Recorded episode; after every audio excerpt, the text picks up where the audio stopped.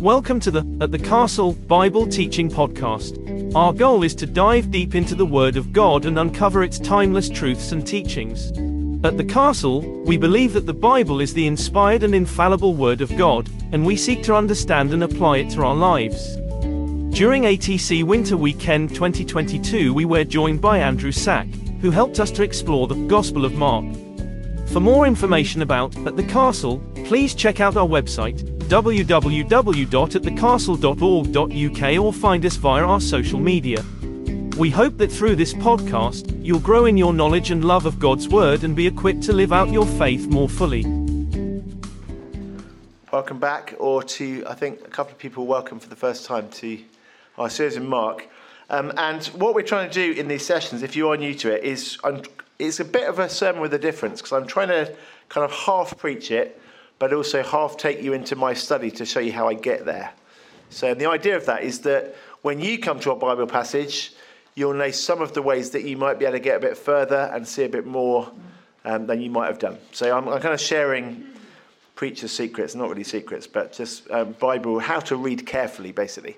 And the first thing I said on Friday night was we need to just read lots of times. So there's no substitute for familiarity um, with the text. The, the, the more you know it, the more you start to understand it. And actually, you can almost, it's impossible to know it too much. In fact, I learned something this morning that I'd never seen before in Mark's Gospel, just as I was preparing this morning's quiz. And I was like, oh, wow. You know how Jesus um, keeps saying everything happens immediately? Everything is immediately in Mark. And I was just, one of my quiz questions was going to be, how many times does the word immediately come? It's a bit hard, I'll give you multiple choice. And I, I just checked to find out where all the, all the immediatelys were. And some of them don't come up in our English translation. And the first immediately is John the Baptist, and prepare a way for the Lord in the wilderness, make his ways immediate. Because the word doesn't just mean immediately, it kind of means direct or unhindered. Clear the way so that God can come straight in and that's what John the Baptist does. And then God comes straight in. So that, that I thought, wow, I've never known this before. This is where everything is immediately because Jesus is unhindered in his mission. So there we are. Um, I learned something this morning just preparing a quiz.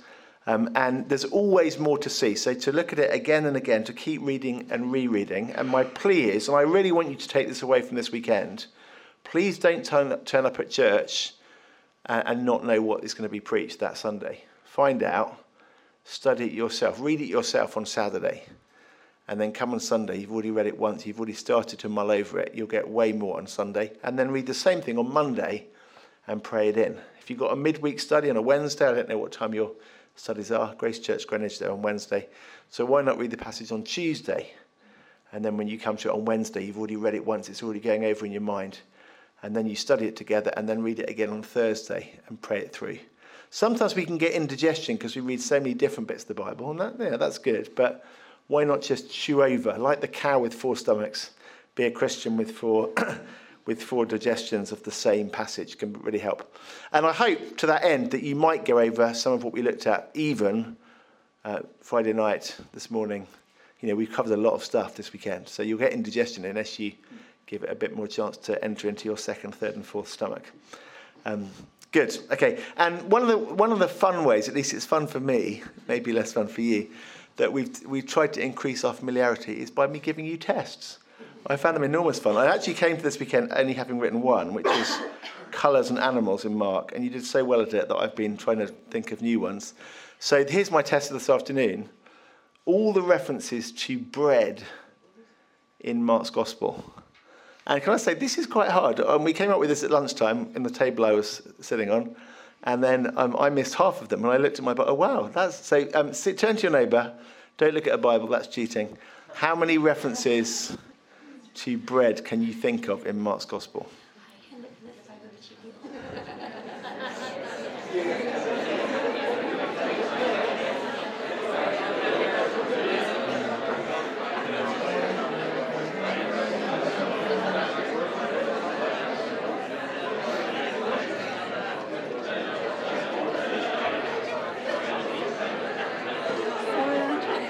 What did you say? So I didn't even hear you. I didn't know mind cheek.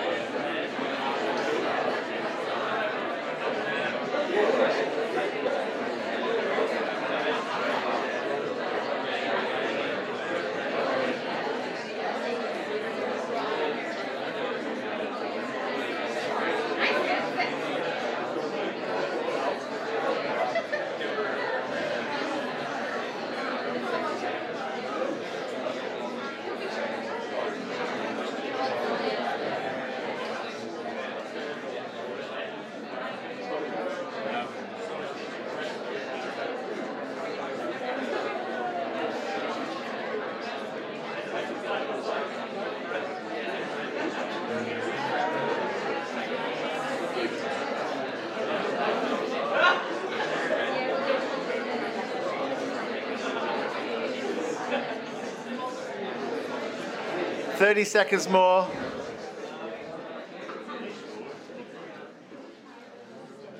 Oh, I didn't need it. Everyone stopped. Okay, so it's the same. It's the same uh, principle as before. One point for a correct reference to bread, minus two points for a, a reference to bread that is spurious and not in Mark. Okay, anyone want to suggest one? Where is Mark mentioned bread? I've got the definitive answer here. Oh, I don't know. I haven't counted them, but I, I know. Um, I've, ba- I've, basically got my Bible software and I search for arton, which is the Greek word for bread, and I've got all the references. So I can check, as you said. There's not, I mean, there's not hundreds, but there's, there's more than you might originally think. Anyone want to start us off? Bread. Last Supper? Yes, the Last Supper. Yeah, Jesus took the bread and broke it and gave it to his disciples, saying, Take this. Um, this is my body, which is given for you. Good. Plus one point. It's just trying to be contrary there.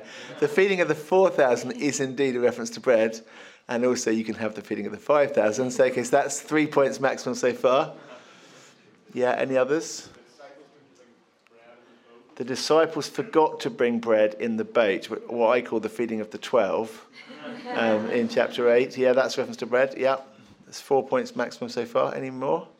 I did cheat, but there's If you cheated, you're not allowed to stay. You cheated how? With, with Bible software or by your Bible? In the controversy about being Lord of the Sabbath, how come? I mean, the Pharisees interpret the law in the most bizarre way, don't they? So, you know, uh, Jesus' disciples are going through the, um, the cornfields snacking. And they go, oh, technically that's harvesting. It's like, no, it isn't. It's like if you can't tell the difference between going to work in a farm and sucking a polo, you know, it's a bit, it's a bit of ridiculous. Anyway, they get into this big controversy, and Jesus says, look, how come you don't apply your ridiculous view of the, the Old Testament to King David? Because when he was hungry and starving, he went into the temple and ate the, the bread of the presence. Yeah, that's bread. Good. It's not right to take the children's bread. Yes, the Syrophoenician woman. It's not right to take the children's bread and throw it to the dogs. Yes, Lord, she says, but even the dogs under the table eat the children's crumbs. Yep. Is custard bread from the? No, minus two points.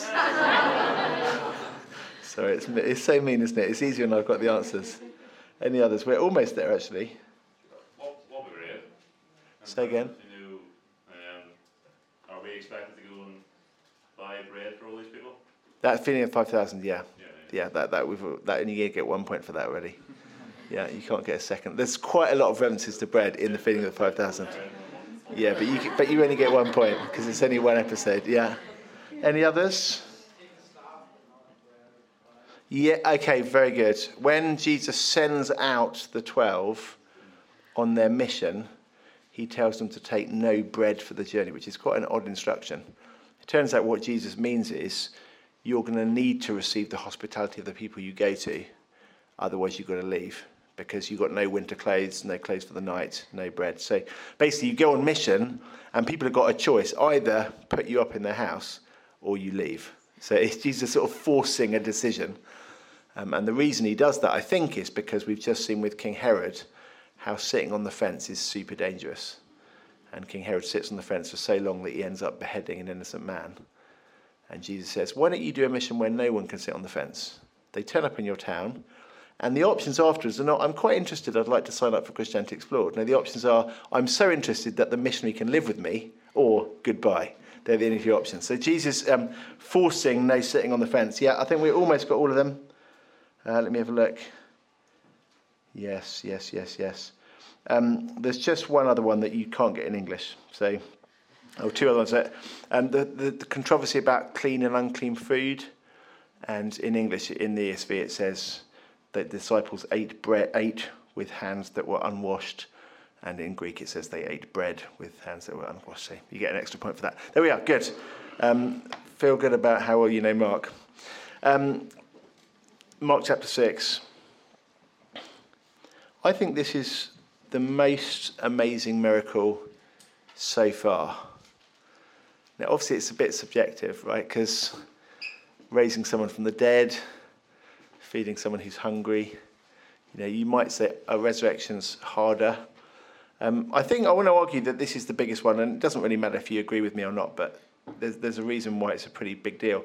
Uh, it's certainly the most difficult one scientifically, I think. So if you've got, I don't know if we've got any physicists here. Any physicists or engineers? Met some engineers.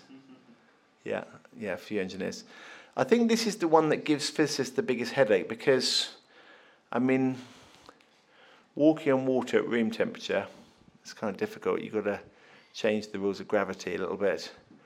Um, raising someone from the dead, you kind of got to reverse a bit of biology. And we can kind of do it at a two minute interval, can't we? If someone starts breathing for a couple of minutes, you can get them going again with an electric shock. But um, hours is, you know, we can't really do it. But it's just better than we can do at biology, medicine. But feeding the 5,000 is really a problem because it seems to me you end up with more bread atoms than you start with. That really is not allowed in physics. Like there's this, you know, the number of atoms in the universe, it just has to stay the same. Otherwise, there's just all sorts of mind-boggling um, consequences. Um, but Jesus does it, and um, I quite like that he does. I mean, sometimes people try to find scientific explanations for how Jesus could have done his miracles, and there's actually a, a kind of Christian scientist stream of people who tried to do this. And they're well meaning. I mean, these, these are genuine Christians. They, they don't think that Jesus didn't do the miracles, but they just desperately want him not to mess up with science to do it. So there's a book about the Exodus by a guy called Colin Humphreys, who is the professor of material science at Cambridge. He's a Christian and he thinks that the miracles happened, but he wants to argue that all of them have a natural explanation. So the burning bush is a venting of volcanic gas which catches fire around the bush, but the bush itself isn't actually on fire, it's just the gas that is. And the parting of the Red Sea is because of a thing called wind set down. Um, why would you get this unusual wind pattern? Well, it's the kind of thing you get after a volcano, because after Mount Sinai's got fire on it and it's trembling, so it's obviously volcanic. And then a volcanic eruption is going to cause um, the water to become acidic, and that's going to cause certain bacteria to thrive. Those bacteria are red coloured, so the water looks like it's turned red, etc. Like he explains all of them. And you kind of go, well, you know, I, I see what you're trying to do there. You're trying to say God's in charge of nature, God's the creator, and he likes to use creation for things, which he does. But I don't think we need to try that hard, because sometimes God just likes to break the rules. And why shouldn't he, if he's God? So the phrase I like to use evangelistically when I'm talking about miracles, because is that miracles are ordinarily impossible. Like ordinarily they are. Like ordinarily you can't walk on water at room temperature. Ordinarily, if you're dead for hours, you, you can't be resuscitated. Um, ordinarily, if you got five loaves of bread, that is not enough to feed 10,000 people. Like 5,000 men plus women plus children, you know, 12,000, I don't know how many there are, many, many thousands of people. Um, that isn't ordinarily enough. And so all you're saying by saying ordinarily, you're saying science needs to be a bit humbler because all science is doing is measuring what is usually the case.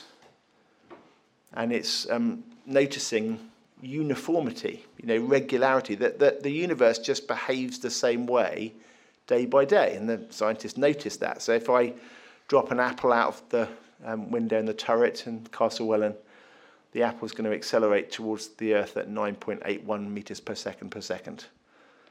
Because um, that's just how fast things accelerate due to gravity. And if I went home to Greenwich and I threw something out of my window in Greenwich, it would also fall to the ground at 9.81 meters per second per second, allowing for wind resistance. It's just the same, you know, it's the same in Castlewellan, it's the same in Greenwich, it's the same in Uganda, just that's how fast things accelerate due to gravity. And so the scientists observe this and they say, oh, it's a law of science. It's based on the fact that it always works the same. Yeah, but that doesn't mean it has to work the same. Doesn't mean God is obliged to do it the same. I mean, if, if God wanted to, he could just add a, an extra zero to the underlying gravitational constant. Um, and I mean, it would cause havoc in grain, greengrocers shops all over the world. You know, suddenly um, shelves of bananas weigh 10 times as much and crash to the floor. I know there are some mornings when it does feel that God has multiplied gravity by a factor of 10. and you can't get out of bed, especially for people in their 20s, although it's actually still the same for me, 47. but um, actually, science is only possible because God chooses ordinarily to do it the same every day. He keeps gravity the same every day. He keeps the speed of light the same every day. He keeps biology the same pretty much every day, etc. But he doesn't have to. And very, very occasionally, he just does it differently, which is actually a really good way of getting your attention.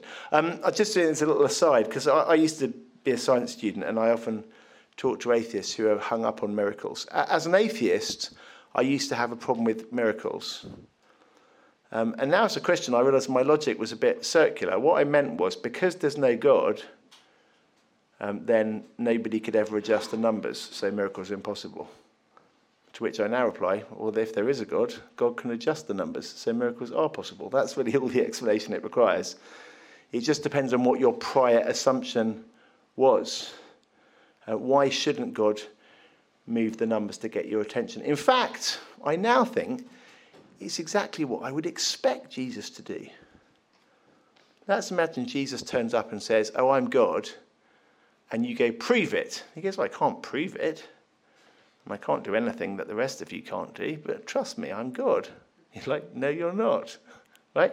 I mean, if, if God, the God who made the universe, is actually shown up, I would expect him to do really unusual things. For example, do something that is ordinarily impossible. Just a little bit of an aside. And feeding the 5,000 really is ordinarily impossible. And there's lots of little details of the way Mark tells it that's quite enjoyable that just show us something really extraordinary has happened. So it all kicks off because there's these massive crowds and everyone is exhausted because Jesus' ministry is becoming so popular and the d- disciples have been helping with it and they're exhausted. And Jesus lets go off to the desert the wilderness place. We keep going to the wilderness place, don't we, in Mark's Gospel? We'll come to that later. But they go again to the a wilderness place, and they they're trying to get a bit of R and R. But unfortunately for them, the crowds notice them setting off in the boat, watch and see which way their boat's going, and then leg it on foot, and they get there in advance. So what they think is going to be, you know, they'll, they'll moor up somewhere quiet and have a bit of um, a bit of time for themselves. And in instead, by the time they arrive, there's a huge crowd there, 5,000 people waiting for them. Oh, okay, no rest today then. And Jesus is um, compassionate because they're like sheep without a shepherd, and he starts to teach them. And then it gets late, and bear in mind, this is not a town. They're not in a town because the whole point of it was that they disappeared into the countryside to get some rest. So they're miles from anywhere in the countryside, and they got loads of people, and there's no shops, and everyone's hungry. So, you know, what are we going to do for dinner? arises um, as a question. No one's expecting Jesus to have taught all day. No one's packed a lunch, and they don't know what to do. And um, the disciples point this out. Um, this is a desolate place, Jesus. The hour's late. Time to send people to go and get some food from the surrounding villages. And Jesus answers them. And I love to try and guess the tone of voice. You can't, I mean, it doesn't say um, in as it's written down, but you can guess, can't you? You give them something to eat. I think that is what I would call cheeky. Jesus says cheekily, Oh, you feed them. And then they say, um, Shall we go and buy 200 denarii worth of bread and give them to eat? What, what tone of voice do you think? sarcastically. Yeah. Oh, yeah, sure. Yeah, we'll go and spend like 20 grand on some food, shall we? That's what it is, by the way. Um, a denarius is a day's wage. So you get paid 365 denarius a, a year. So 200 denarius is what you get paid for about two thirds of a year. Apparently, the average annual wage in Northern Ireland is £30,000. So two thirds of that is about £20,000 which tells you that lunch in the first century, if there were 5,000 people, cost about the same as it does in Pret a Manger today. You know. Are we made of money, Jesus? Like, seriously? You know, oh, yeah, we'll go and spend 20 grand. Yeah, we got that to spare. Okay? Jesus says, How many loaves do you have? Go and see. And they come back and say, Five. Tone of voice? Jesus, we found five. like, yeah, this, Jesus, this was not a good plan. Okay, so, you know, you told us to buy it, we can't afford it. You told us to find the bread, and frankly, I mean, five is actually unusually small, isn't it? I mean, there's 5,000 people, and only one in a thousand of them have brought any lunch. I, I presume it's like if you go into the office with a packed lunch and you've eaten it by 10 o'clock, right? Because you, you just get a bit peckish early, don't you? So if they brought food with them, they've already eaten it by now, and now it's late, and there's just no food left. In the whole crowd, five loaves. And Jesus goes, okay, well, share it out then. Tone of voice, like insistently, and they're, they're just well, we'll humour him because you know he has done some unusual things before now, and they, they do. And then Mark just explains in three uh, three phrases that something amazing's happened. Number one, verse forty-two, they all ate and were satisfied. What? what? Then they took up 12 baskets full of broken pieces of leftovers and fish. 12 baskets. In other words, even the leftovers are enormously more than they started with. And then the punchline, right at the end, Mark, um, Mark tells you the number, and there were 5,000 men of the, in, amongst them, not to mention the women and children. Like, wow. Um, a friend of mine, um, I go to Latvia every couple of years. I've been involved there for about 15 years, helping to equip pastors. It's really, got some really good friends there. And there's one guy who we call the Godfather, because um, if he wasn't a Christian, he would be running the mafia in, in Riga. I, honest, I honestly think. He, he's short and stocky and wears a leather jacket, and he's extremely streetwise, because basically he was I mean, almost a criminal. I mean, before he got converted.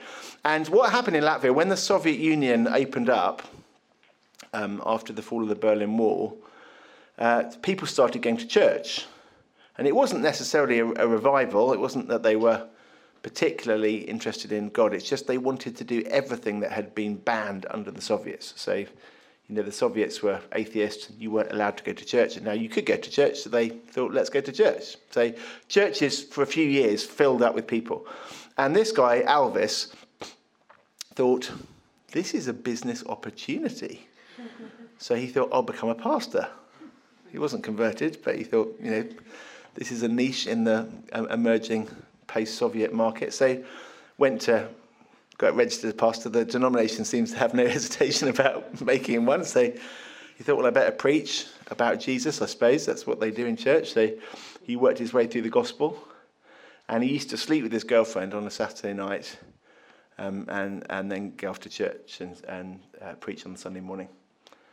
And occasionally he used to like a cigar as a treat. Uh, one week he got to the feeding of the 5,000 and he said to me, I know this guy really well, he said to me, I couldn't work out how Jesus did it.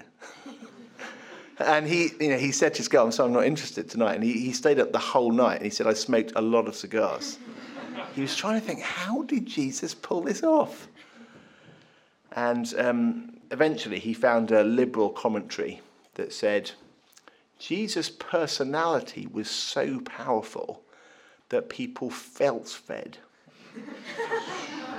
and he thought that's very clever. And he's really chuffed about this. So he thought, yeah, great. So the next, next day in church, um, he preached this sermon and, and he said, you know, because his personality was so powerful, psychologically, they felt full. And then after the service, there was a woman came up to him. He was uh, quite elderly, and she was obviously a bit deaf, and seems she hadn't really heard very much of the sermon at all. She hadn't really followed it. But she came and um, shook hands with him at the door, said, Thank you so much, Pastor. Because you know, God was so kind to us in the gulags. Thank you. She hadn't understood his clever, clever argument. She was just a real Christian who clung on to faith in a Jesus who can do miracles through the most awful time in the Soviet history of Latvia. And he felt absolutely wretched at that point. Because this isn't a little psychological story. And if it is a psychological story, it has no power at all. Um, it is a miracle. Not that this is what Jesus ordinarily does when people are hungry. It's not. It's like a Capernaum paint, um, paint pot preview kind of miracle. Jesus doing a one off thing to show something amazing about his power. And this woman believed it, and now I'm glad to say my friend Alvis believes it, and he's now a wonderful gospel preacher in Latvia after his conversion. Um, it's an amazing miracle, and then Jesus does another amazing miracle. So, what happens next is Jesus sends off the uh, disciples, saying, Look, you guys are, are tired and it's been a long day. You go off in the boat and I'll, I'll follow along later. And Jesus then you know, says goodbye to everyone in the, in the big crowd. And so off the disciples go. And it's quite windy, so it takes them ages. And in fact, it gets to the fourth watch of the night, which is 3 a.m. Um, so watches of the night, you basically divide. The night starts at 6 p.m., dusk, basically in, near the equator, and then it's um, morning starts at 6 a.m., like it does for farmers here. And um, you divide it into four. So first watch of the night, 6 till 9. Second watch, 9 till midnight. Third watch, midnight till 3. Fourth watch of the night, 3 a.m. to 6 a.m. It's 3 a.m. and they still haven't got home because the wind's against them. So Jesus decides to join them. So he just you know, walks across the sea, um, is about to pass by them. They see him, um, and he says, Oh, it's, it's me, don't be afraid. they are very afraid, like, obviously. I, I love this as well. If you're ever talking to the atheist who's skeptical about miracles, sometimes people think that people in the first century were so credulous, so naive, that they didn't even understand that this is impossible. Like, these are fishermen. Like they know that you don't walk on water. You don't have to know a lot of science to know that, do you? You just have to get out of a fishing boat every day. This is not normal. And so they don't go, oh, yes, in this fairy, fairy tale world, hello. They go, what on earth is going on? And they're scared stiff. And Jesus gets into the boat. And then for the second time in Mark's gospel, immediately a, a wind flattens, stops. Jesus doesn't even have to tell it off this time, he just obeys him. Two miracles. Um, they're amazing by themselves. They tell you that Jesus has got crazy power to do the ordinarily impossible, but there's also a bit more to it than this. And the clue is in verse 52. Just look at verse 52. And why don't you turn to your neighbour and say what hint there is in verse 52 that there's something more going on? And there's a, again, there's an easy answer and then there's a slightly harder answer. So, so think about it um, hard. With your neighbour, verse 52.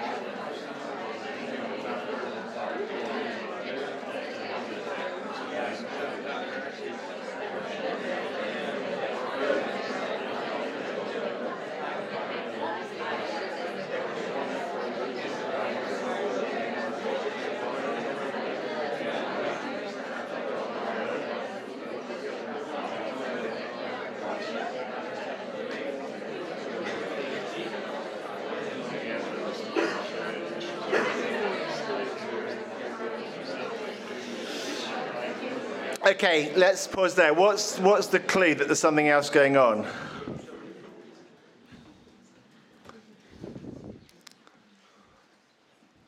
hearts are hardened. Okay, their hearts are hardened. What's the clue that there's something more going on in the miracle?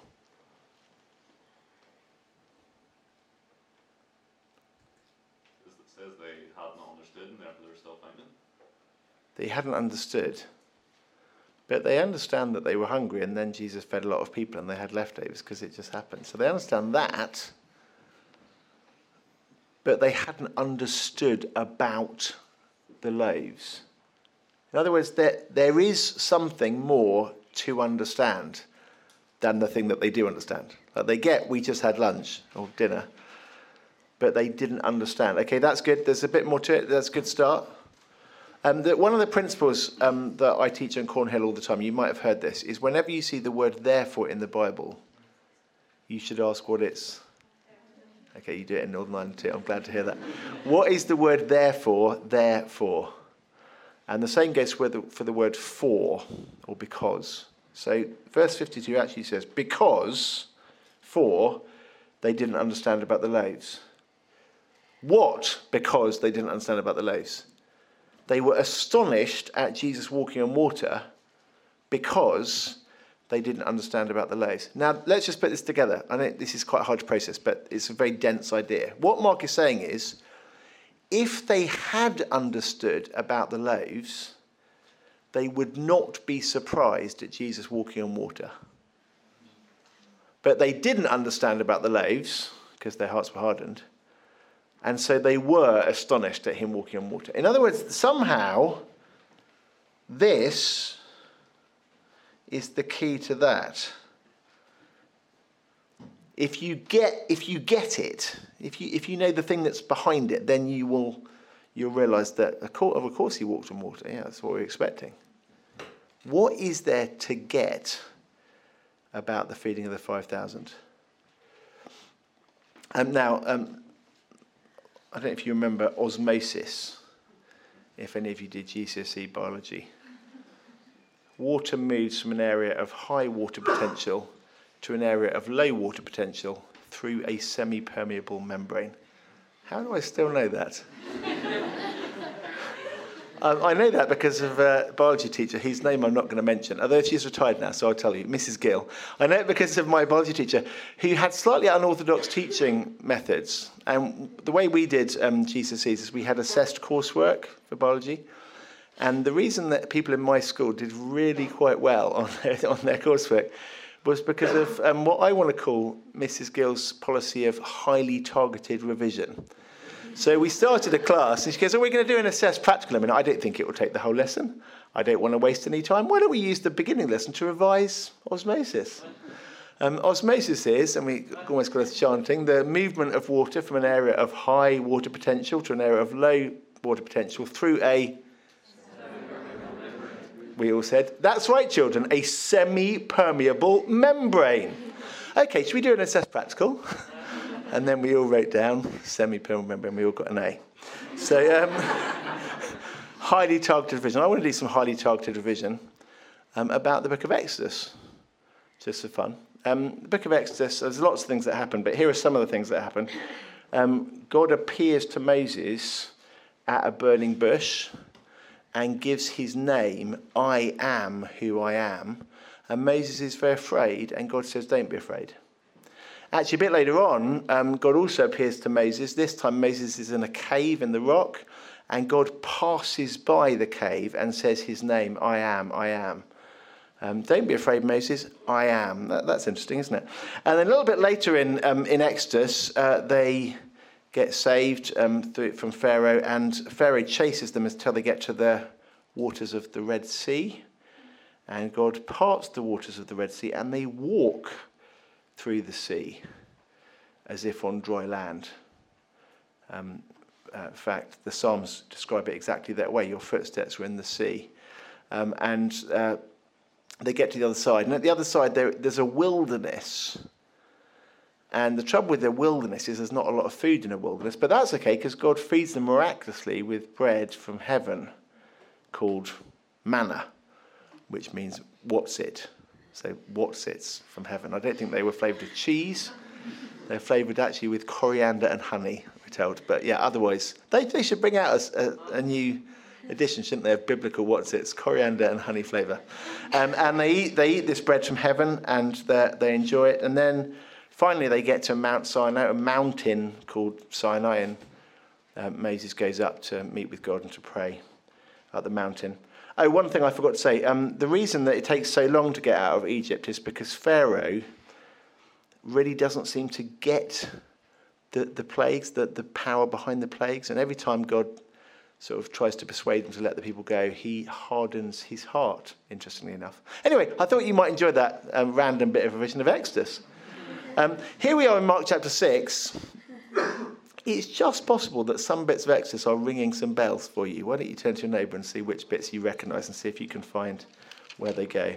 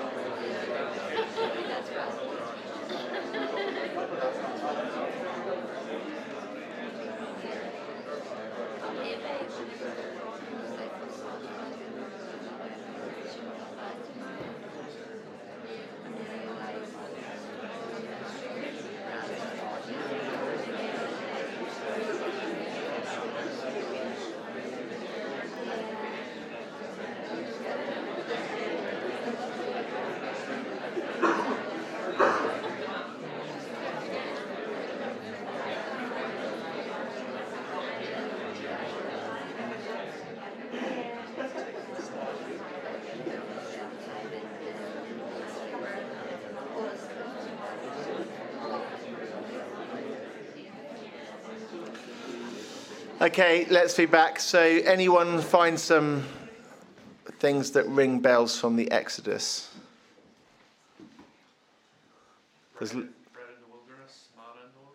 Okay, so um, they're fed miraculously.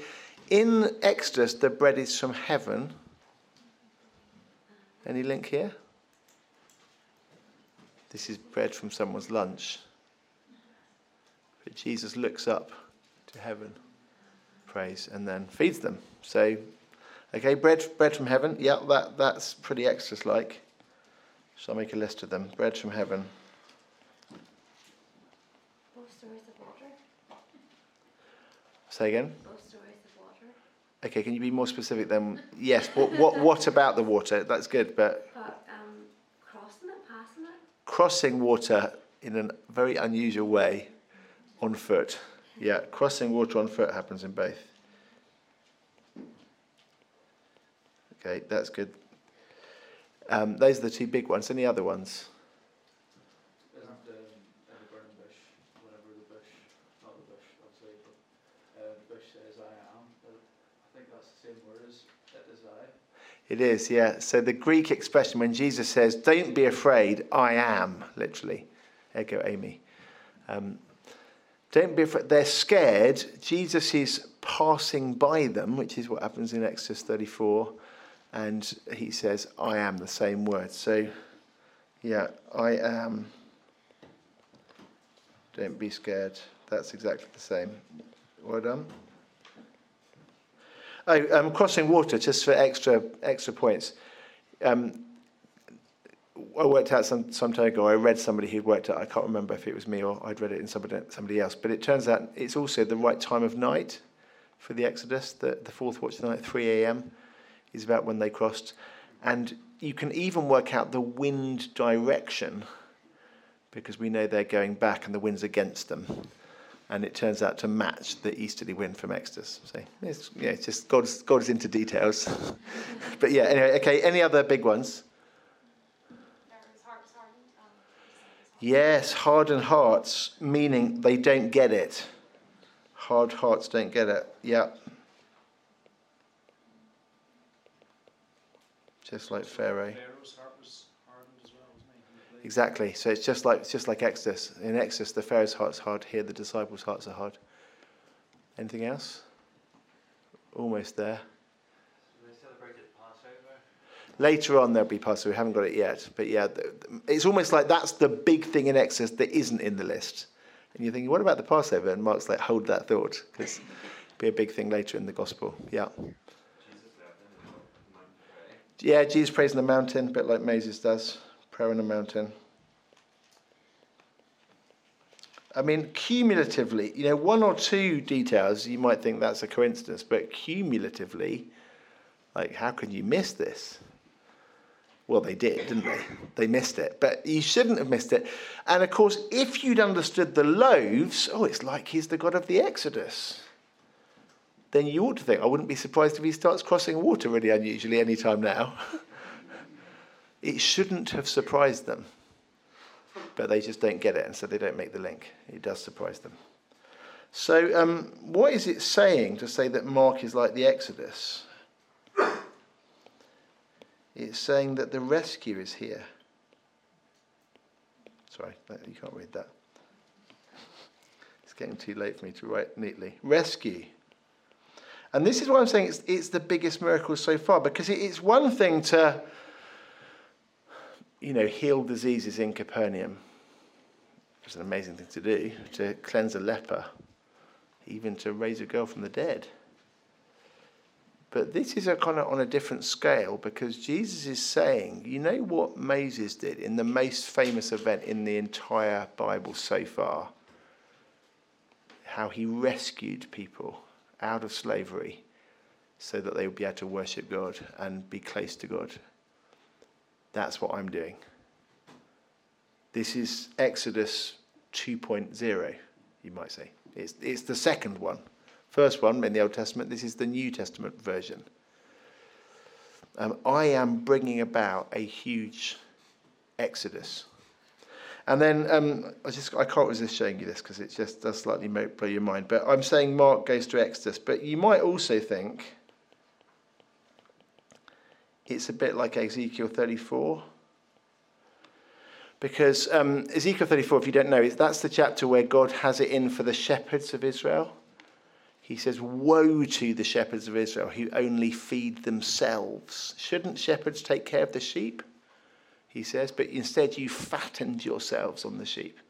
So here's these neglectful shepherds, and they're devouring the sheep. And um, of course, Jesus is talking about the ki- sorry, Ezekiel is talking about the kings of Israel.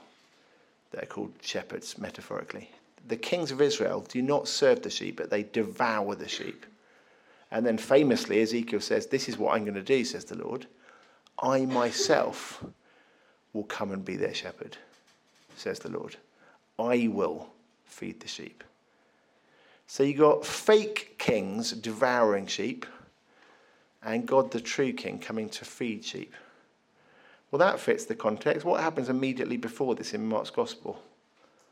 Here's a banquet uh, in the wilderness with King Jesus. Just before it is another banquet with a difference. What happens at the previous banquet? If, if bread and fish are served up at Jesus' banquet, what is served up at the previous banquet? Just look down, you'll find it pretty quickly. Immediately before this. Execution of John the Baptist. John Yeah, served at the banquet is. A severed head. It's like, wow. King Herod versus King Jesus. King Herod devours the sheep, like literally. He's a predator on one of the disciples of God. Jesus compassionately provides for the sheep. It sounds very like Exodus, Ezekiel 34, doesn't it? Woe to the shepherds who are only in it for themselves. I myself will come and feed my sheep. And so when we see that Jesus has compassion on them because they were like sheep without a shepherd, they kind of had a shepherd. They had King Herod. Yeah, some shepherd he is. Jesus says, I'm going to come and do it myself. So it's a bit Ezekiel 34 y or pretty convincingly, Ezekiel 34. It's also a bit Isaiah 40 I don't know how you say that as a adjective. Isaiah 40e. Um, we've actually already been in Isaiah 40 in Mark's Gospel. We know that it's open on Mark's desk because at the very beginning of the Gospel, the, uh, as it's written in Isaiah the prophet, I'll send my messenger before you to prepare your way. A voice crying in the wilderness, prepare the way of the Lord. We, we know Isaiah 40 is open. And um, you remember Mark kept saying in chapter 1, in the wilderness, in the wilderness, in the wilderness, because Isaiah was prophesying in the wilderness. And here in chapter 6, he keeps saying in the wilderness, in the wilderness, in the wilderness, like the Isaiah context. And then you read on in Isaiah 40, you probably know the chapter, amazing chapter. Um, he will tend his flock like a shepherd says Isaiah. Oh, that sounds a bit like this as well, doesn't it? Jesus has compassion on them like sheep without a shepherd. And it's also a bit um, 2 Kings chapter 4e.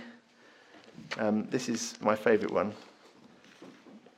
I don't know if how well you know chapter 2 Kings, but let me just read you what happens at the end of chapter 4. A man came from Baal Shalisha, bringing the man of God bread of the first fruits, 20 loaves of barley, fresh ears of grain. Elisha said, Give it to the men that they may eat. But his servant said, How can I set that before a hundred people? So he repeated, Give it to the men that they can eat. For this is what the Lord says they shall eat and have some left over. So he gave it to them, and they ate, and they had some left over.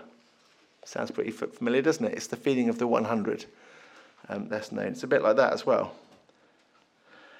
You might think, gosh, this is all over the place, isn't it? It's like, you know, where in the Old Testament are we supposed to go? Yeah, kind of, it's all over the place, except the thing about Ezekiel that you need to know is Ezekiel's big message is God's going to do another Exodus. And the thing about Isaiah that you need to know in the second half of Isaiah is Isaiah's big message is God's going to do another Exodus. And the thing you need to know about Elisha in 2 Kings 4 is he's, he's kind of like bringing about, he's the new Joshua after Elijah, who's the new Moses, because there's going to be another Exodus. Because actually, the way that the whole of the Old Testament works is the law tells you there was an exodus. God rescued his people.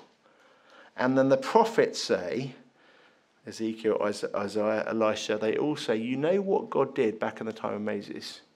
He's going to do it again. That's actually the whole story of the Old Testament. It's the Exodus and then the wait for Exodus 2. That's the law and the prophets.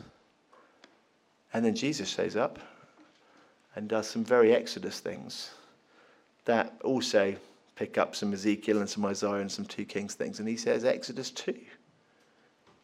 Here it is the great rescue. It's maybe the biggest miracle of all so far because it's the one that tells us about his whole mission to save people, uh, to rescue people. Okay, we just got two quick things to do, um, because I couldn't resist it. Um, and then we're going to stop. So I hope you've still got an appetite to concentrate for a little bit longer. Here's the weird thing, okay? Eh, the feeding of the 5,000 is a rescue. So what's the feeding of the 4,000 then? Like, why do it again slightly less well? slightly, it's a bit of an anticlimax, isn't it? Um, you know, it's not quite as many people. Jesus does it again. Um, the really weird thing about, about it is that not only does it almost the same thing happen, but Mark records it in almost the same way. Why don't you just look with your neighbour at chapter 8, verses 1 to 10, and see what similarities you find with the feeding of the 4,000?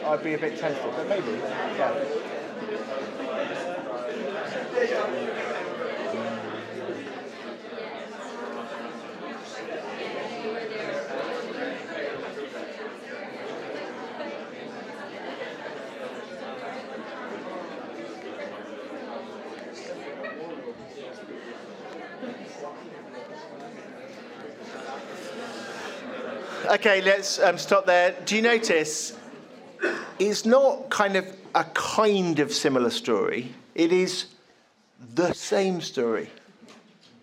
And sort of uncannily the same. And when, I mean, when Jesus goes, um, oh, there's a big crowd and I'm compassionate on them and they haven't got any food. And the some disciples go, how can we feed these people here in this desolate place? You're like, are you for real? It's like, are they like goading Jesus? Like, come on, Jesus, wink. How can we feed all these people? It's like, because otherwise, do they not even remember? It's like just so odd, isn't it? And then, how many loaves do you have? Well, this time seven. Well, it's got a bit of a better ratio. Uh, seven four thousandths is slightly better than five five thousandths, um, but not a lot better, frankly. And then they they break it, they gave to the people, and then um, they all ate and were satisfied, the same phrase identically, and then they took up the broken pieces, and then Mark numbers them at the end, there were 4,000 people. He, he's not even just roughly the same, it's Mark tells it the same way. So he wants you to notice how the same it is. It just makes the plot thicker, doesn't it? There, there is, by the way, an old school of um, biblical critic. So we're talking like sort of 19, 1960s, 1970s, where people say, oh, this must reflect two different sources. There were these two different stories sort of circulating um, in the first century. One is about Jesus, well, the version where it's 5,000 people, and the re- version where it's 4,000 people. And then Mark, he's such a stupid editor that he didn't even realize he'd already put the other one in and just accidentally did twice. It's like, yeah, I don't think so. Like Mark is really quite careful. I don't think he himself would not have noticed that he did the same thing. I mean, that people, seriously, scholars used to think that Mark was that stupid, and I think we've seen otherwise. So let's assume that Mark knows that he already told the story of the 5,000, and now he's telling the distinct story of the 4,000. But he wants you to know that it's almost identical. Why? Why does Mark want to do it again? Why does Mark want to tell us that Jesus did it again? So that we notice how similar it is. Um, actually, the answer, I think, comes in chapter 7. And the reason I want to do this little bit here is I want to show you that you can't, I mean, I hope you're getting this idea already from the, this weekend. You can't understand a bit of the Bible just from the paragraph. Like, you really can't. You, you certainly can't understand it from a verse. Beware the verse taken out of context. It can say anything. But even a paragraph isn't enough. You can't really tell what it means from the paragraph or for the chapter. You, you actually need to read three chapters. Um, and in fact, you need to read the whole gospel because that's just how books work and it's how um, Mark's gospel works. So um, I, I, hope every time we've seen we need a big section to get the point. Well, the same's true here because there's something that happens in between the two that is the link, I think. Chapter 7, verse 24. From there he arose, Jesus arose and went away to the region of Tyre and Sidon, and he entered a house and didn't want anyone to know, yet he couldn't be hidden. But immediately a woman whose little daughter had an unclean spirit heard of him and came and fell down at his feet. Now, the woman was a Gentile, a Syrophoenician by birth, and she begged him to cast the demon out of her daughter. And he said to her, Let the children be fed first. It's not right to take the children's bread and throw it to the dogs. Gosh, it's so difficult, this, isn't it? It sounds like Jesus being so rude to this woman, so harsh. I mean, she just cares about her daughter the same as everyone else cares about their daughter. And he calls her a dog. You know, sometimes you get those books of hard sayings of Jesus. This is always in those books. And what is going on? We are pretty outraged, and a non Christian, when they read it, is outraged that Jesus would call a woman a dog, you know. But I think there's one thing more surprising than that Jesus calls her that, and it's her reaction to it. She, she doesn't react the same as a Westerner reacts. We go, Jesus, how dare you? And slap him on the face, probably. She doesn't do that. She goes, yeah, yeah, sure, granted, given. Yeah, but the dogs get the crumbs. You got any crumbs? This is an amazing reply, actually. And Jesus says to her, For this statement, you can go your way. The demon has left your daughter. And she goes home and finds the child lying in bed and the demon gone. Um, it, it just reveals a massive difference between her and Western modern people, which is she doesn't feel entitled. Uh, she doesn't think she has a right. Uh, she's humble. Yeah, a dog. Yeah, I'll own that, Jesus. Yeah, I do, that's fair. Any scraps? I'll be content with scraps if you've got any to spare, sir. Such humility, right? And actually, I think Jesus is kind of testing her. Are you saying you've got a right to this?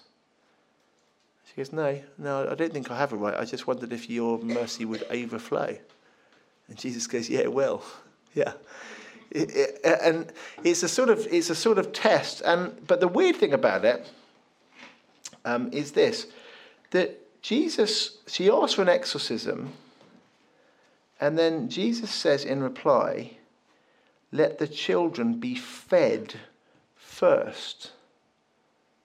Fed first. I didn't ask to be fed, Jesus. I got plenty of food at home. I, it's about the demon, Jesus. Yeah, um, after the children have eaten. Like, since when did, how did this conversation about an exorcism go to a conversation about food? And then she kind of leans into that and she continues the metaphor. Yeah, can I have some crumbs? Meaning, can I have an exorcism? It's just, it's just a bit weird, isn't it? But, but you think, oh, is it anything to do with this? Because that was about food. Um, the feeding of the 5,000, of course, it was a very, very Jewish thing. Because the Exodus is a very, very Jewish thing. It was when Israel was really founded as a, as a nation, when they were brought out together and God called them his chosen people, his royal priesthood, a holy nation, constituted by the rescue that they. Um, the Moabites didn't look back to the Exodus with any great pleasure. The Egyptians certainly didn't look back to it with pleasure. It was a Jewish thing the, the great rescuer God come to save his people. And she says, Can I have a bit of that, please? No, no, no. The Exodus rescue is for the Jews, for the children. I can't give the children's bread to the dogs. Hmm. Any scraps, though? Any extra bits? Be satisfied with the crumbs, Jesus, if you got any crumbs. Okay, says Jesus. You can have crumbs. Another little clue, if you think this is a bit far fetched, there's another clue. Because actually, Jesus doesn't say, let the children be fed first. Um, literally, in the Greek, it says, let the children be satisfied first. This is the same verb that's used at the feeding of the 5,000. They all ate and were satisfied. Let the children be satisfied. Let the Jews have their Exodus miracle first.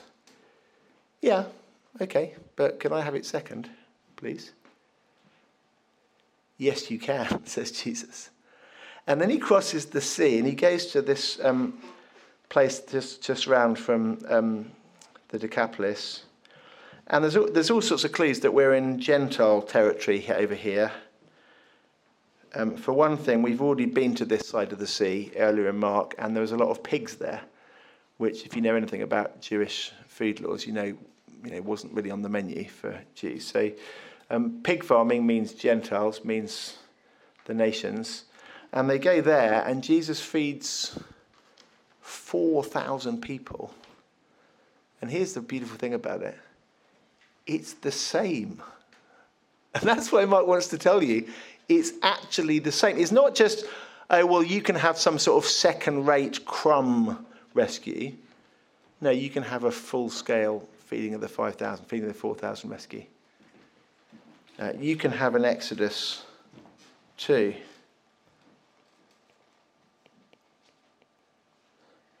I'm going to call it More Than Crumbs. so cool, this, isn't it? The, the passage that gets it, that everyone thinks Jesus is being rude, is actually Jesus testing whether she thinks he's entitled and then being amazingly kind to her. Because it turns out the rescue, I'm going to summarize it, is for everyone. So I need to get a bigger pen to make this look nice. Hang on. The rescue is for everyone, stroke anyone. Don't worry, I'm not suggesting universal redemption. I mean, it's offered to everyone. you see how the, the bits of Mark fit together into a bigger story? Why the feeding of the 4,000? Because the Gentiles get it as well. Um, but I think there's one other reason. And um, I just want to show you this as well. See if I can do the diagram. And this is my last point. If you're feeling sleepy, I'm feeling sleepy too, but we can't resist this. It's too, it's too fun.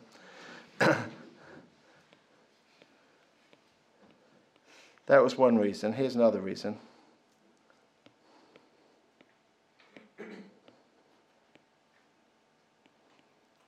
The feeding of the 12. Just turn to chapter 8.